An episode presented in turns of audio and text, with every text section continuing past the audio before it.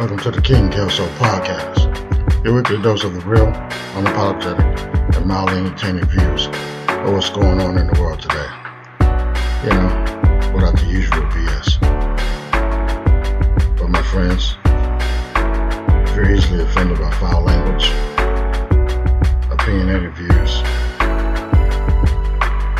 this ain't the place for you.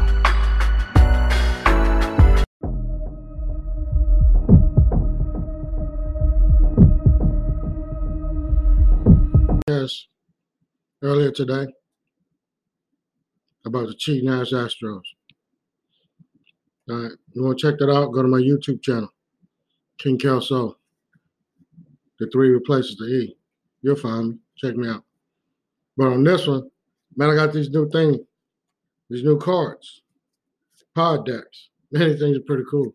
You get uh, episode topics and interview questions. Okay, so I pull for the interview deck.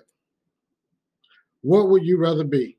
The most popular kid in school or the smartest kid in school? Mm-hmm. I don't know, man. That's a it's not a hard one. But for me, at 49, almost 50, it's not a hard one now. Because definitely I want to be the smartest kid in school. I don't know. For me, man, school sucked. You know, the the the the classes and studying and homework and shit. That sucked for me. You know, I mean, I got by. I passed. I had pretty decent grades.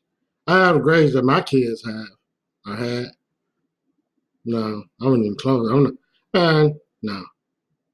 Just no. I was not nearly as smart as they are before it's come to classwork. You know, I was too busy really trying to survive. You know, neighborhood I grew up in, man, it was pretty rough.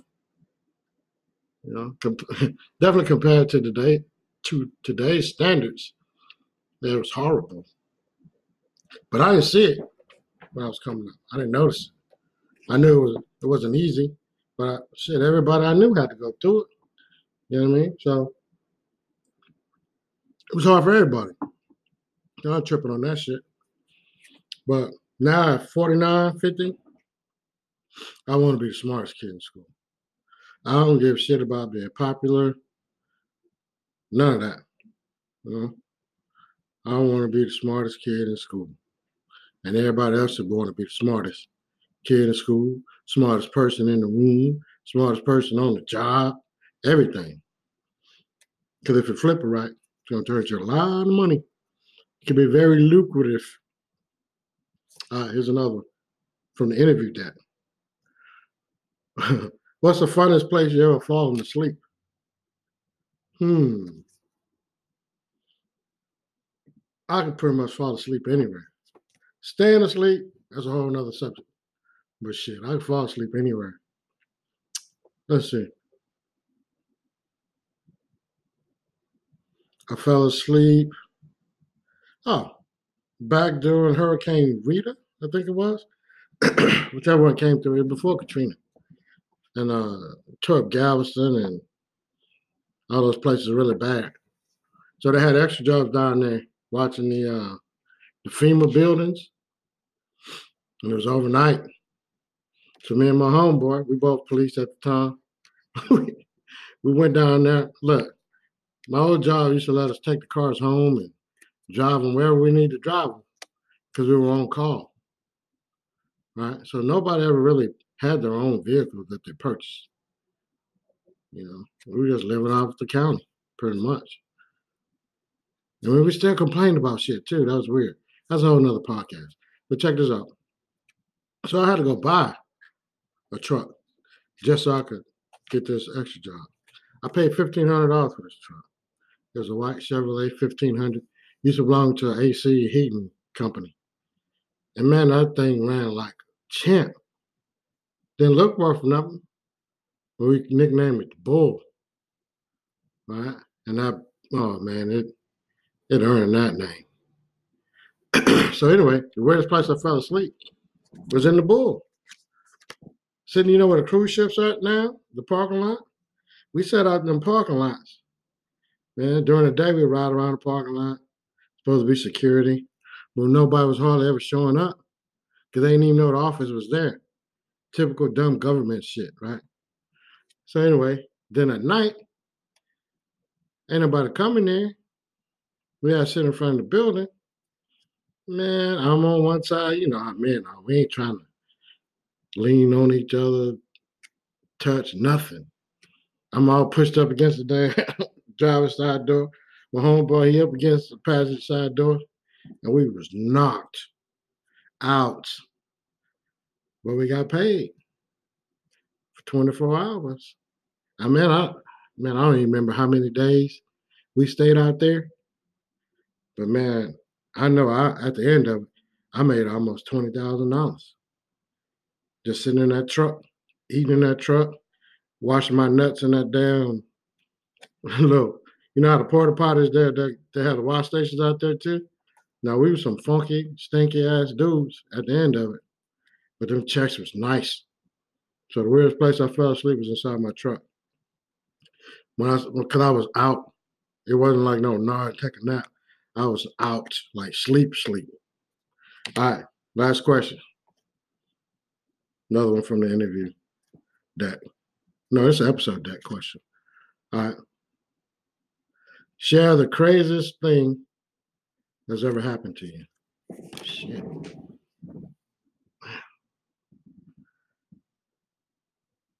The craziest thing? I don't know. A lot of crazy shit happened to me. I, I, don't know. I guess the craziest thing is all right. So I have three three daughters, right? The oldest one should be 27 next month, right? And the middle one is eight years younger than the oldest. Because for a long time we didn't think we could have any more kids. so obviously that wasn't accurate because we wound up having two more. But the craziest thing was when man, the kids started popping out, and I was like, oh, I can't afford all these babies. So uh, I was like, all right, I'm gonna go, I'm gonna get neutered, right? So I go in there to get neutered, and a little lady, Asian lady, she telling me, we don't see too many of you, you guys here. I'm thinking like, you got what are you talking about? This is where men go to get their nuts clipped, so I'm assuming you're gonna see a lot of men. That's what he do, right? I didn't understand. And she start rubbing her hand like this. I'm like, oh shit, you talking about you don't see too many black men. Right? And I me personally, I didn't take offense to it. I thought it was like the funniest thing. But for me, it was crazy because she had done this for years. This has been her profession. Right? But so few black men came there to get, what does it call that shit? Vasectomy. I almost said hysterectomy. Some of y'all need a hysterectomy. Pussy ass. Anyway, so look. She had seen so few black men come in that she felt the need to communicate that to me. And that was crazy. That's the craziest thing that ever happened to me. Because we should be more responsible. All men, you know, but more specifically black men, because I'm black. I'm talking about us. And I can say it because it's true. You out here pumping these babies and some of these women that don't deserve to have your kid or any kid. And some of you men, y'all don't deserve to even pro to uh, be able to procreate. You know what I mean? So, but you know, getting neutered should be up on that list.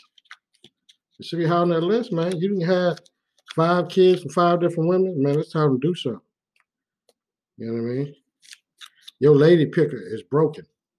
You keep picking the wrong one because you can't stay with them, or you don't. Your pullout game is too weak. Whatever the case is, take your ass to the doctor and get fixed, man. There's nothing wrong with it. It save a lot of headaches. Save me a lot of headaches. But that's it, man. That's all I got. And I love these pod decks. Hit them up if you do a podcast. The shit's live, folks. For real. Turn them shits off. Stop recording.